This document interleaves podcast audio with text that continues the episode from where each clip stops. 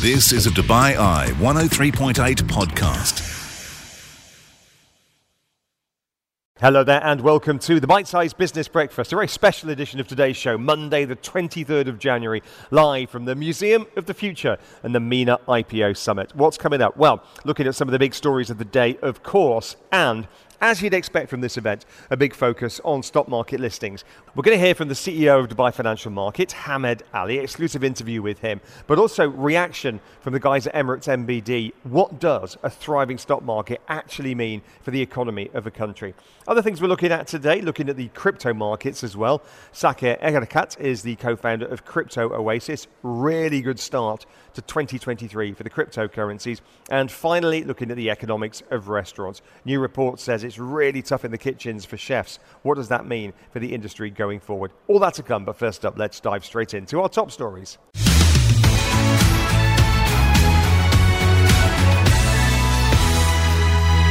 One market that's certainly active at the moment is the Dubai financial market, which has had an absolutely stellar year on the back of that IPO boom that we have seen here in the UAE as a whole.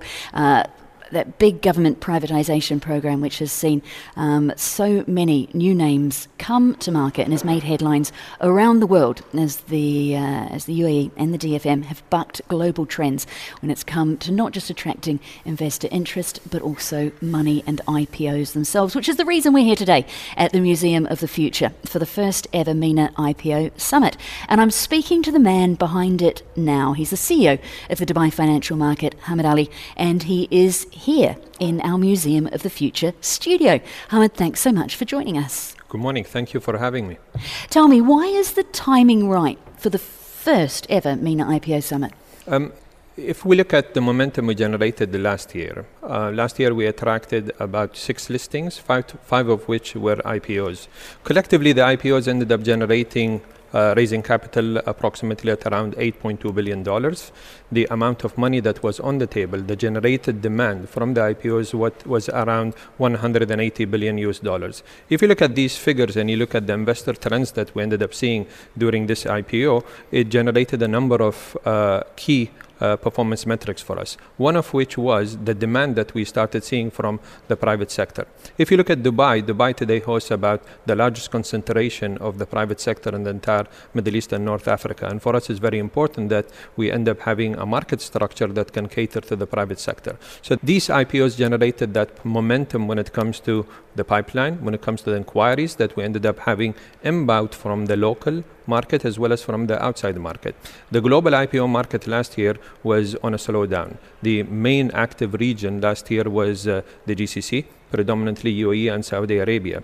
And considering how Dubai is perceived uh, regionally and internationally, whenever um, a business is looking for an international listing venue, Dubai ends up becoming uh, the crown jewel or the main destination when it comes to that. So the reason behind this event is to introduce the IPO ecosystem and the listing ecosystem when it comes to Dubai for uh, companies that are interested. If you look at the lineup of the events or the workshops that we have and the type of speakers we have, we've generated a number of different uh, workshops that cover the entire life cycle, the entire journey of a company, thinking of an IPO all the way toward the IPO, the listing, and then post-listing activities. So for us, it's timely, given the momentum that we have when it comes to when it comes to the IPO demand. So who's going to be in the audience? Who's going to be here listening to this? We have uh, the primary audience is the potential companies that are exploring listing, and some of these companies might be exploring listing over the next 12 months. Others might be exploring listing in a window of 24 to 36 months.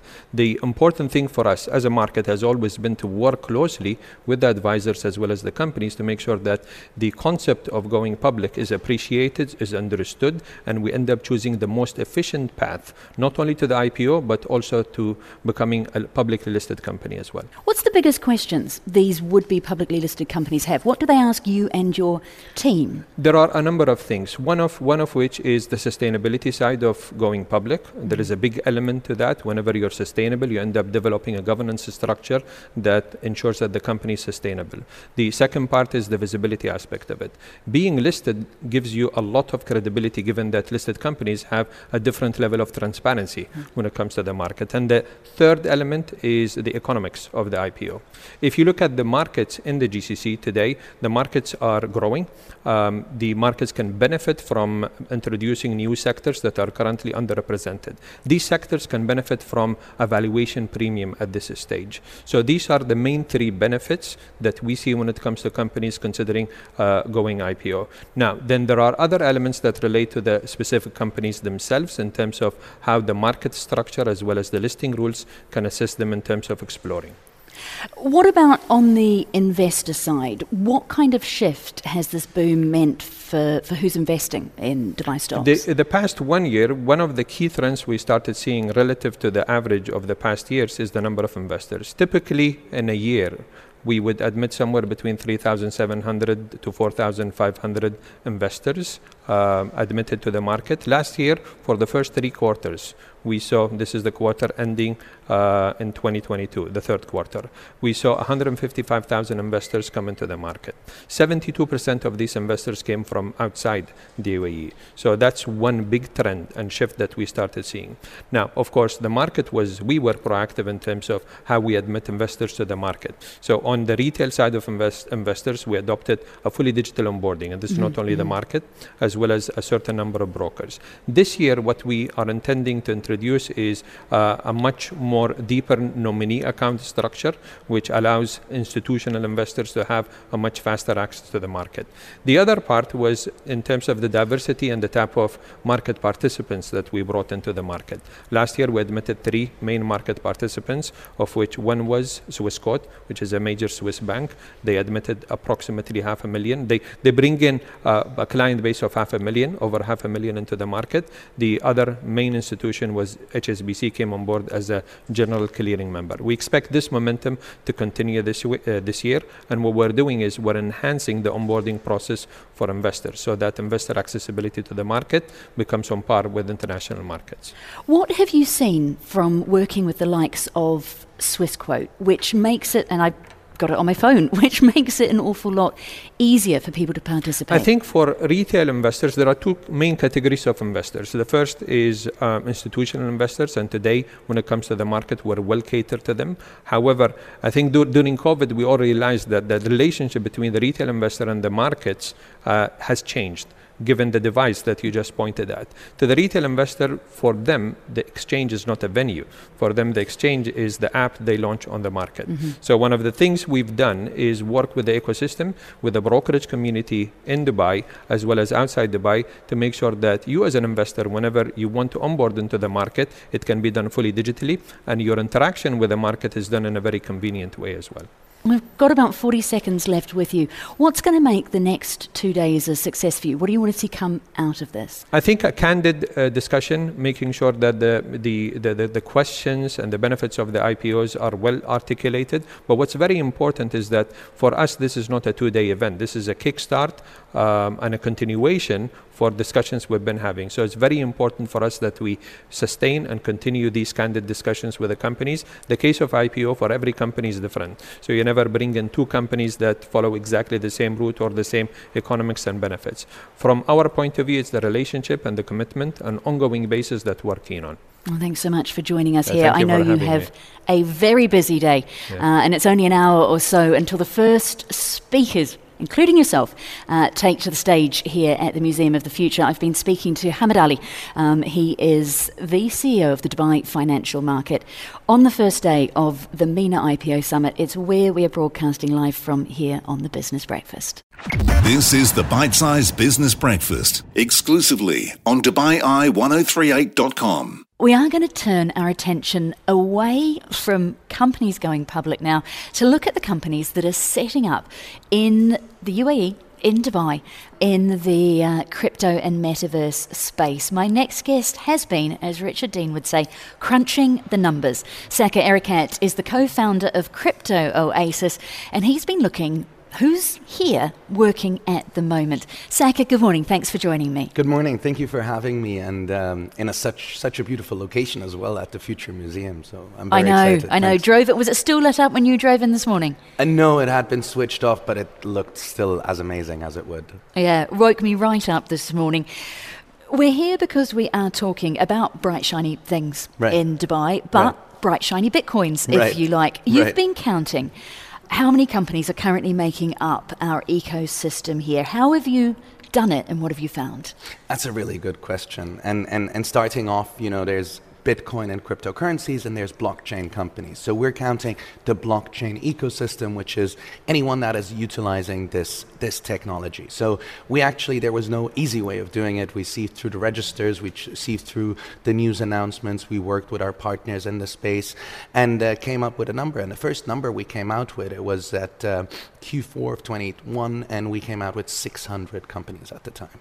Where are you drawing the lines? Because yes, we can see the the crypto companies that have set up, but if you're looking at companies that are using blockchain, you're counting everything from banks to Correct. to trading companies that are using the ledger system. Exactly, and that's a really good point, which is why we created this differentiation between a blockchain native organization and a blockchain non native organization.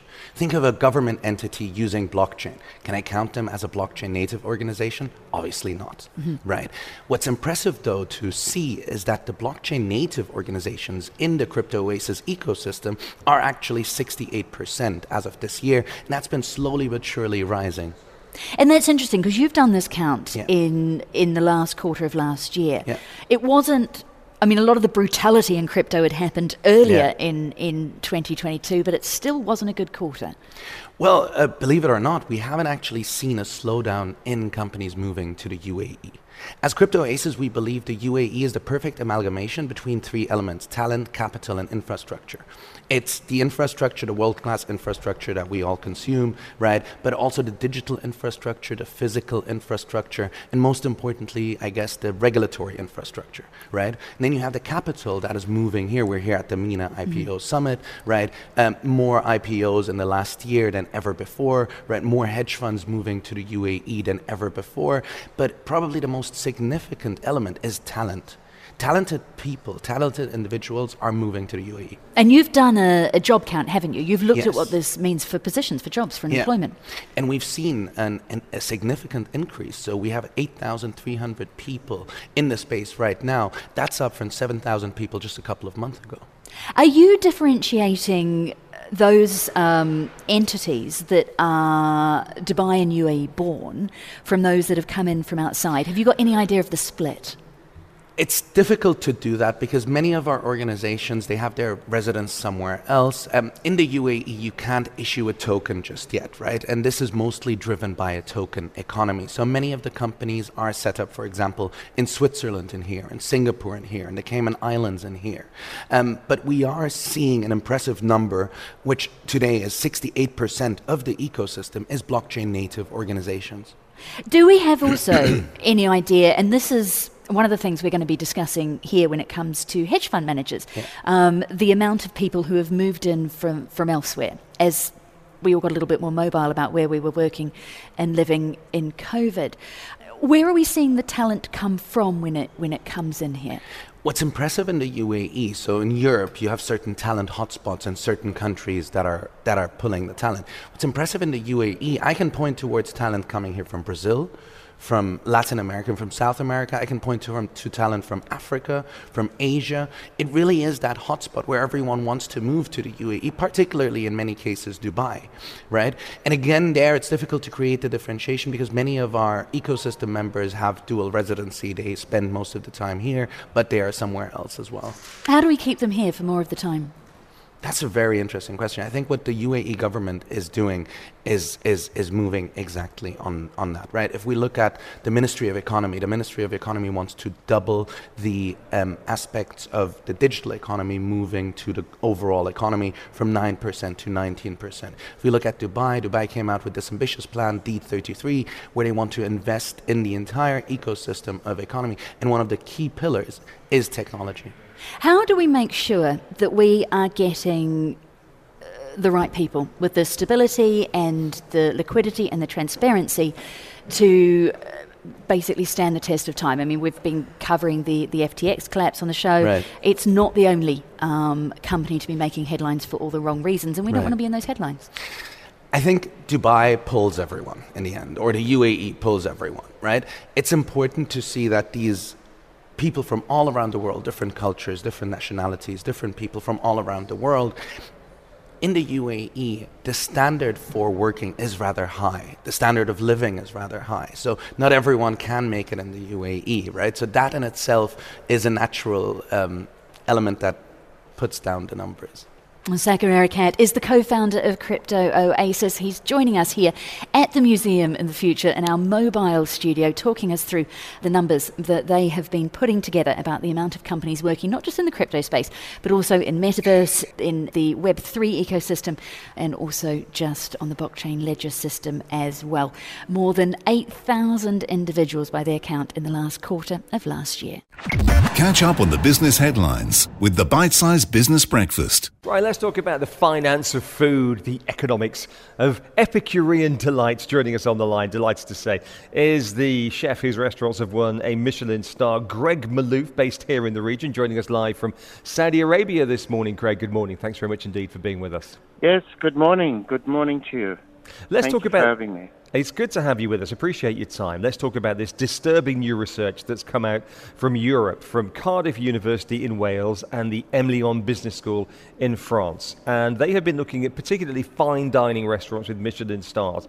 And chefs are facing extreme suffering, they say. They are sterilizing their wounds on hot stoves and, the report says, plunging their hands into deep fat fryers to prove themselves at work. Oh, God.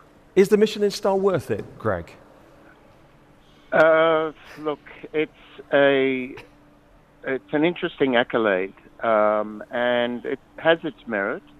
Uh, Michelin's based on, from what I believe, on quality of produce and um, the way a restaurant's operated in a fair, um, friendly kind of manner. Um, and you know, I'm hoping that hospitality um, keeps healthy, respectful, and, and and honest. And I guess that starts with management.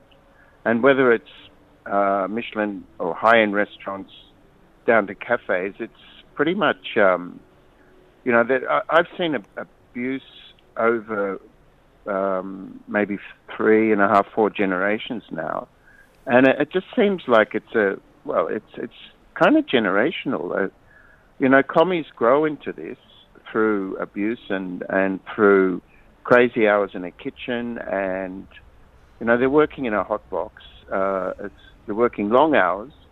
Their um, social life is destroyed completely, even mar- marriages, um, and they take they they grow into chefs themselves and think that this is the right way to move or the right way to go forward. You Greg, know, if I could just read some of the findings from the research. Uh, Many chefs, and it was uh, more than 60 restaurants with Michelin stars that were surveyed anonymously, they detailed physical abuse, bullying from the start of their career. One junior chef described being locked in fridges, punched and kicked about. Uh, Yeah. One said, At such a young age, I was in a position where I felt very, very lonely. I was exhausted. Is that still the case? I mean, the world has moved on since the 1980s in, in many, many workplaces as well. H- Has, has restaurant work culture moved on, or is it still stuck in the dark ages, Greg? Uh, look, it's it's it has moved on. It's it's a lot better than what it was. I know that. Um, especially in the look, I, I know that for a fact in Australia. You, uh, the the laws are quite strict. Uh, in fact, they're super strict in how you deal with your kitchen staff, and especially being underpaid and overworked or, or work crazy hours. Uh, and this is all monitored. Um, here, it's I think in the in the UAE, it's it's it's quite similar, but you know you do get pockets of um, of uh, grumpy chefs that think that the, the way forward is to um, have a huge ego and and um, have this fear of failure, and that's Um, maybe that's the title of that movie that came out. Maybe it should be the new title of that movie that came out recently, The Menu, mm. because that's all about ego and fear, fear of failure on both sides. Greg, uh, finally, let me ask you about the economics of these chefs. To say you, you've, you've won a Michelin star, but I was reading, we all have over the past couple of weeks, that arguably the world's best restaurant, Noma in Copenhagen, is shutting down. Despite charging five, six hundred euros for a, a, tasting menu, the chef Rene Redzepi, who's a yeah, he's an absolute rock star of the restaurant industry, he says yeah. the model just does not work. It costs so much to prepare these 10, 12 course tasting menus at that level. That even charging five, 600 euros per head, you can't make it work. So he's shutting down. How, how are the economics of restaurants stacking up at the moment? What's the sweet spot in fine dining when you can make money?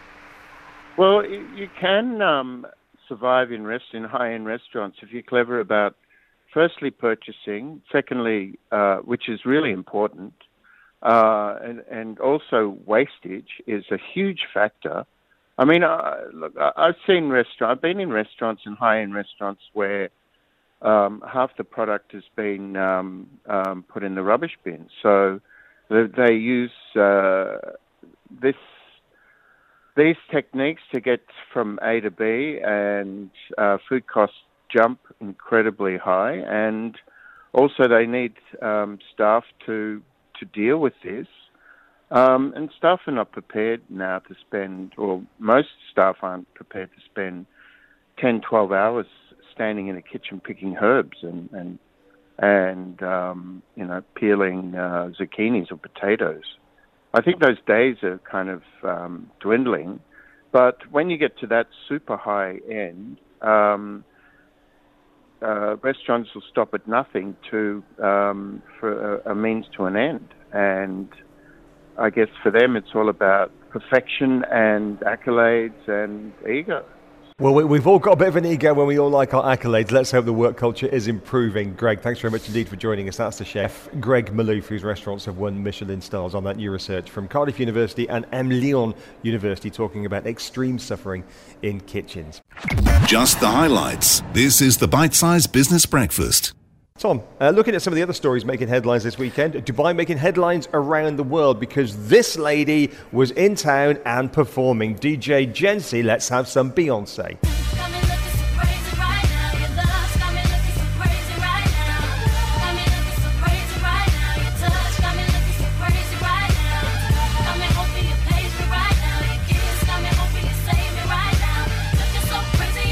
Yeah, indeed. Uh, Beyonce taken to the stage. First performance since 2018 at the launch of the new Atlantis, the Royal, at the end of the Palm. Uh, much talked about. Uh, obviously, we've seen the structure go up, the big unveiling. It was star-studded event, not just for the Beyonce performance, but also uh, we had some of the, and you're just talking to Greg Malouf, some of the best chefs uh, in the on the uh, across from across the world in town to celebrate those that opening as well. Uh, Nobu was reopened. A lot of celebrities taking out, uh, taking up to the new Nobu uh, that opened up at Atlantis, the Royal. we've also got Jose Andres in town um, who uh, is a man who is renowned the world over, not just for his restaurant empire, but also uh, for his humanitarian work as well. And, lest we forget, the brother of Mariano Andres, or formerly of Seville's. You've been listening to a Dubai Eye 103.8 podcast. To enjoy lots more from Dubai Eye in the United Arab Emirates, just go to DubaiEye1038.com or find them wherever you normally get your podcasts.